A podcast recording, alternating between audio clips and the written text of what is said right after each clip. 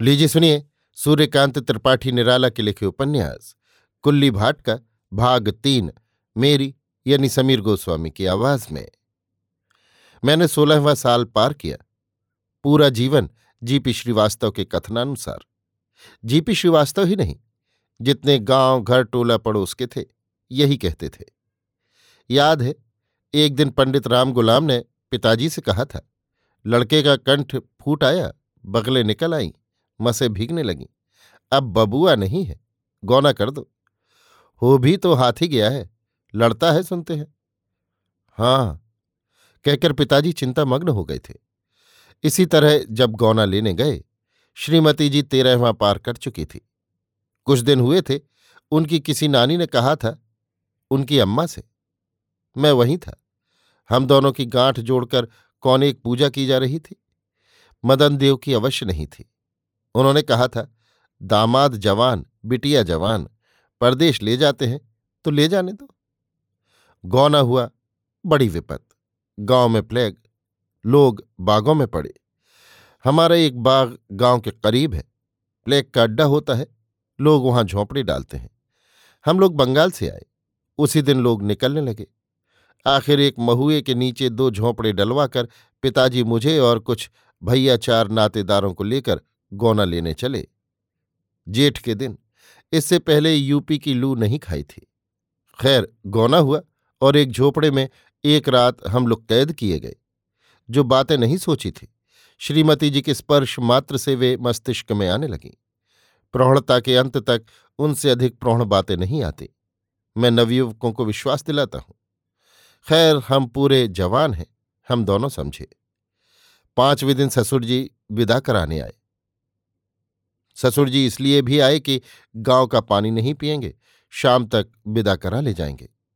पिताजी को बहुत बुरा लगा। वो बंगाल से उतना रुपया खर्च करके आए थे, पाँच दिन के लिए नहीं। ससुर जी सुबह की गाड़ी से आए थे। मैं रात को जगह सो रहा था। बातचीत नहीं सुनी। बाद को गाँव के एक भैया से सुनी। मेरी जब आँख खुली, तब ससुर जी अपनी लड़की को विदा करा के ले गए थे। सुना, प्लेग के भय से वो लड़की को विदा कराने आए थे। पिताजी ने इस पर बहुत फटकारा, कहा, ये भय हमारे लड़के के लिए आपको नहीं हुआ। अगर ऐसे आपके मनोभाव हैं तो हम दूसरा विवाह कर लेंगे। पिताजी के तर्कपूर्ण कथन का मुमकिन ससुर जी पर प्रभाव पड़ना, लेकिन ससुर जी थे बहरे। वो अपनी कहते थे और देख रहे थे कि विदाई की तैयारी हो रही है या नहीं। उधर ससुर जी की पुत्री अपने पिता और ससुर के कथोपकथन को एकनिष्ठ होकर सुन रही थी। पिताजी पुत्र की दूसरी शादी कर लेंगे। प्रभाव अनुमेय है। झल्लाहट में पिताजी ने विदा कर दिया और स्टेशन पहुँचा देने को बहल बुला दी। दूसरे दिन नाई आया, सासू जी की लंबी चिट्ठी लेकर। क्षमा का शब्द अतिशय प्रयोग। ससुर जी कम सुनते हैं, आज्ञा पालन में त्रुटि हुई। बुलाया, गवाही पहले नहीं ली, अब ले ले, बड़ी दीनता। ये भी लिखा था मेरी दो दांत की लड़की, उसके सामने दूसरे विवाह की बात। पिताजी पिघले, मुझसे बोले, ससुराल जाओ, लेकिन यहाँ से तिगुना खाना। मैंने कहा, घी और बादाम तिगुने करा लूँगा। बेदाना तो वहाँ मिलते नहीं, अन्यथा शरबत में तीन रुपए लग जाते रोज। पिताजी ने कहा, रूह रूह की मालिश करना रोज। होश दुरुस्त हो जाएँगे। शाम चार बजे वाली गाड़ी से चलने की तैयारी हो गई। दोपहर ढलते नौकर बिस्तर बॉक्स लेकर भेज दिया गया मैं पिताजी के उपदेश धारण कर ढाई बजे के करीब रवाना हुआ। ठाठ बंगाली, धोती, शर्ट, जूता, छाता, आँख में भी बंगाल का पानी। बाकी देश जंगल या रेगिस्तान दिखते थे। बंगालियों की तरह मैं भी मानता था। आर्य बंगाल पहुंचकर सही मानी में सब हुए, विशेषतः अंग्रेज़ों के आने के बाद से। महुए की छाह और तर किए झोपड़े के अंदर यूपी की गर्मी का हिसाब न लगता था। बाहर खाई पार करते ही लू का ऐसा झोंका आया कि एक साथ कुंडलनी जैसे जग गई, जैसे वरपुत्र पर पड़ी सरस्वती की कृपा दृष्टि की तारीफ़ में रवि बाबू ने लिखा है, एक बारे सकल पर्दे घुचिए दाओ तारे यानी एक साथ ही उसके कुल पर्दे हटा देती है। वो प्रकाश दिखा कि मोह दूर हो गया, लेकिन व्यक्ति भेद है। रवि बाबू को आराम कुर्सी पर दिखा। हज़रत मूसा को पहाड़ पर। मुझे गलियारे में। लू विरोध करती हुई कह रही थी, अब ज्ञान हो गया है, घर लौट जाओ। फिर भी पैर पीछे नहीं पड़े। बंगाल की वीरता और प्रेमा शक्ति बैक कर रही थी। पैर उठाकर सामने रखते ही लीक के खड्ड में डेढ़ हाथ खाले गया और मैं गुड़ी गुणनता के डंडे की तरह गुड़ा, लेकिन स्पोर्ट्समैन था। झड़बेर की झाड़ी तक पहुँचते पहुँचते अड़ गया। देह गर्द बर्द हो गई। मुँह में क्रीम लग गया था। घाव पर जैसे आइडोफार्म पड़ा। लेकिन धन्यवाद है सूरदास को, मुझे लज्जित होने से बचा लिया। कलकत्ते से बिल्व मंगल नाटक देख कर आया था। दूसरी जीवनियाँ भी पढ़ी थी। लाश पकड़कर नदी पार करने और सांप की पूछ पकड़कर मंजिल चढ़ने के मुकाबले ये अति तुच्छ था। फिर वहाँ वैश्या, यहाँ धर्मपत्नी। आगे बढ़ा। एक झोंका और आया।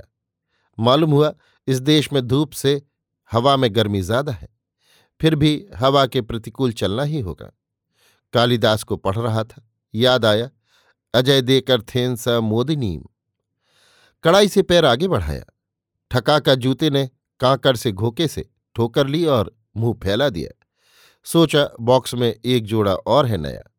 तसल्ली हुई, फिर आगे बढ़ा। एक झोंका और आया। अब के छाता उलटकर दूसरी तरफ़ तना हवा के रुख पर करके सुधार कर तोड़ लिया। आगे लोन नदी आई, जो आठ महीने सूखी रहती है, और जिसके किनारे संसार के आधे बेर बबूल हैं। शायद इसी कारण इस प्रांत का नाम कभी बनौधा था। बारह कुंवर बनौधे केर स्वतंत्रता प्रेम भी अधिक था, क्योंकि छोटी सी जगह में बारह कुंवर थे। धोती कोछेदार बंगाली पहनी थी, एक जगह उड़ी और बेर की बाहों से आलिंगन किया। न अब छोड़े न तब। गुलों से खार बेहतर है जो दामन थाम लेते हैं। याद तो आया, पर बड़ा गुस्सा लगा। सैकड़ों कांटे चुभे हुए, धोती छप्पन छुरी हो रही थी। छुड़ाते नहीं बनता था, देर हो रही थी। आखिर मुट्ठी से कोछे को पकड़कर खींचा। धोती में सहस्त्र धार गंगा बन गई। उधर बेर, सहस्त्र विजय ध्वज। धोती कीमती थी, शांतिपुरी, खास ससुराल के लिए ली गई थी। जैसे प्रसिद्ध लेखक खास पत्र के लिए लेख लिखते हैं। सांत्वना हुई कि कई और हैं। नदी गर्भ से ऊपर आया। कुछ दूर पर बेहटा शमशान मिला। दो ही मील पर देखा दुर्दशा हो गई है। जैसे धूल का समंदर नहाकर निकला हूँ। स्टेशन मील भर रह गया था। गाड़ी का अर्राटा सुन पड़ा। अपने आप पैर दौड़ने लगे। मन ने बहुत कहा बड़ी अभद्रता है। लेकिन जैसे पैर के भी जबान लग गई हो। बोले अभी भद्रता कुछ बाकी भी रह गई है। घर लौटकर जाओगे, ज़िंदगी भर गाँव वाले हंसेंगे। बाबू बनकर ससुराल चले थे। हज़ार हज़ार सपाटे का उठान तो देखो। कहते पैर बेतहाशा उठ रहे थे। छाता बगल में, हाथ में जूते, सामने मील भर का ऊसर।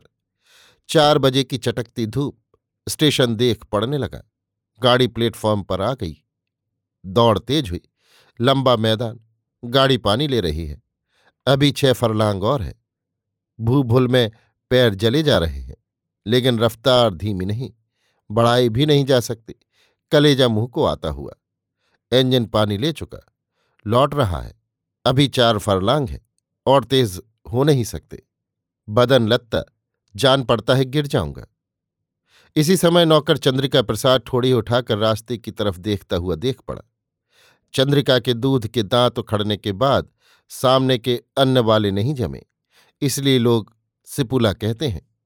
हैरान होकर असंबद्ध होठों से ठोड़ी उठाए एक दृष्टि, प्रतीक्षा करते देखकर मुझे नई जान मिली। देखकर चंद्रिका भी सजीव हुआ।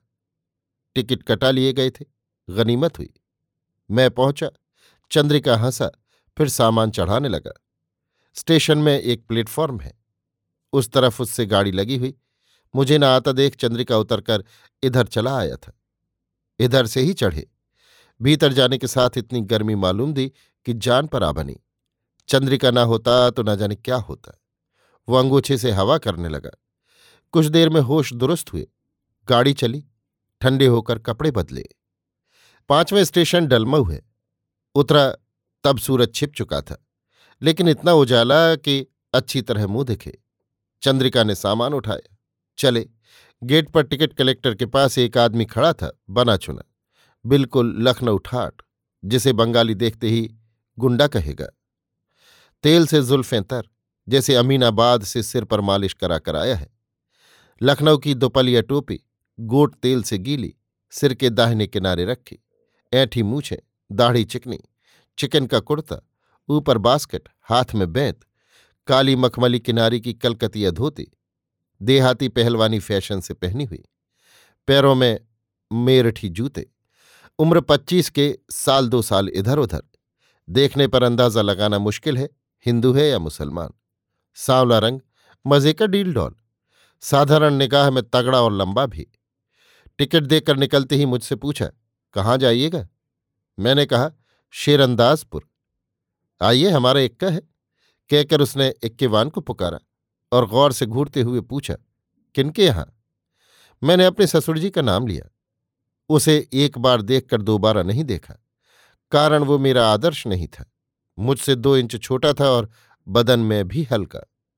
मैं इक्के वाले के साथ इक्के पर बैठा। चंद्रिका भी था। वो जवान कुछ देर तक पैसेंजर देखता रहा, फिर उसी इक्के पर आकर बैठा। चुपचाप बैठा देखता रहा। तब मैं नहीं समझ सका। अब जानता हूँ। वैसी शुभ दृष्टि सुंदरी से सुंदरी पर पड़ती है, जिसकी बाढ़ का पानी रत्ती भर नहीं घटा। चंद्रिका बेवकूफ़ की तरह उसे विश्वास की दृष्टि से मुझे रह रहकर देख लेता था। उस मनुष्य ने मुझसे कोई प्रश्न नहीं किया, केवल अपने भाव में था। मुझे बोलने की कोई आवश्यकता न थी। इक्का चला, कस्बे में आकर मेरे ससुर जी के दरवाजे खड़ा हुआ। वो आदमी चौराहे पर उतर गया था। उतरते इक्के वाले से कुछ कहा था। मैंने सुना नहीं। जब मैं किराया देने लगा इक्के वाले ने कहा, नंबरदार ने मना किया है। हम किसी नंबरदार को नहीं जानते, किराया लेना होगा। पहले कह दिया होता इक्के वाले ने हाथ तो बढ़ाया, लेकिन कहा, भैया, उन्हें मालूम होगा तो मेरी नौकरी ना रहेगी। मैं समझ गया, पैसे जेब में रखेगा। अब ससुराल के लोग आ गए। मैं प्रणाम, नमस्कार आदि के लिए तैयार हुआ। अभी आप सुन रहे थे? सूर्यकांत त्रिपाठी निराला के लिखे उपन्यास, कुल्ली भाट का भाग तीन, मेरी यानी समीर गोस्वामी की आवाज़ में।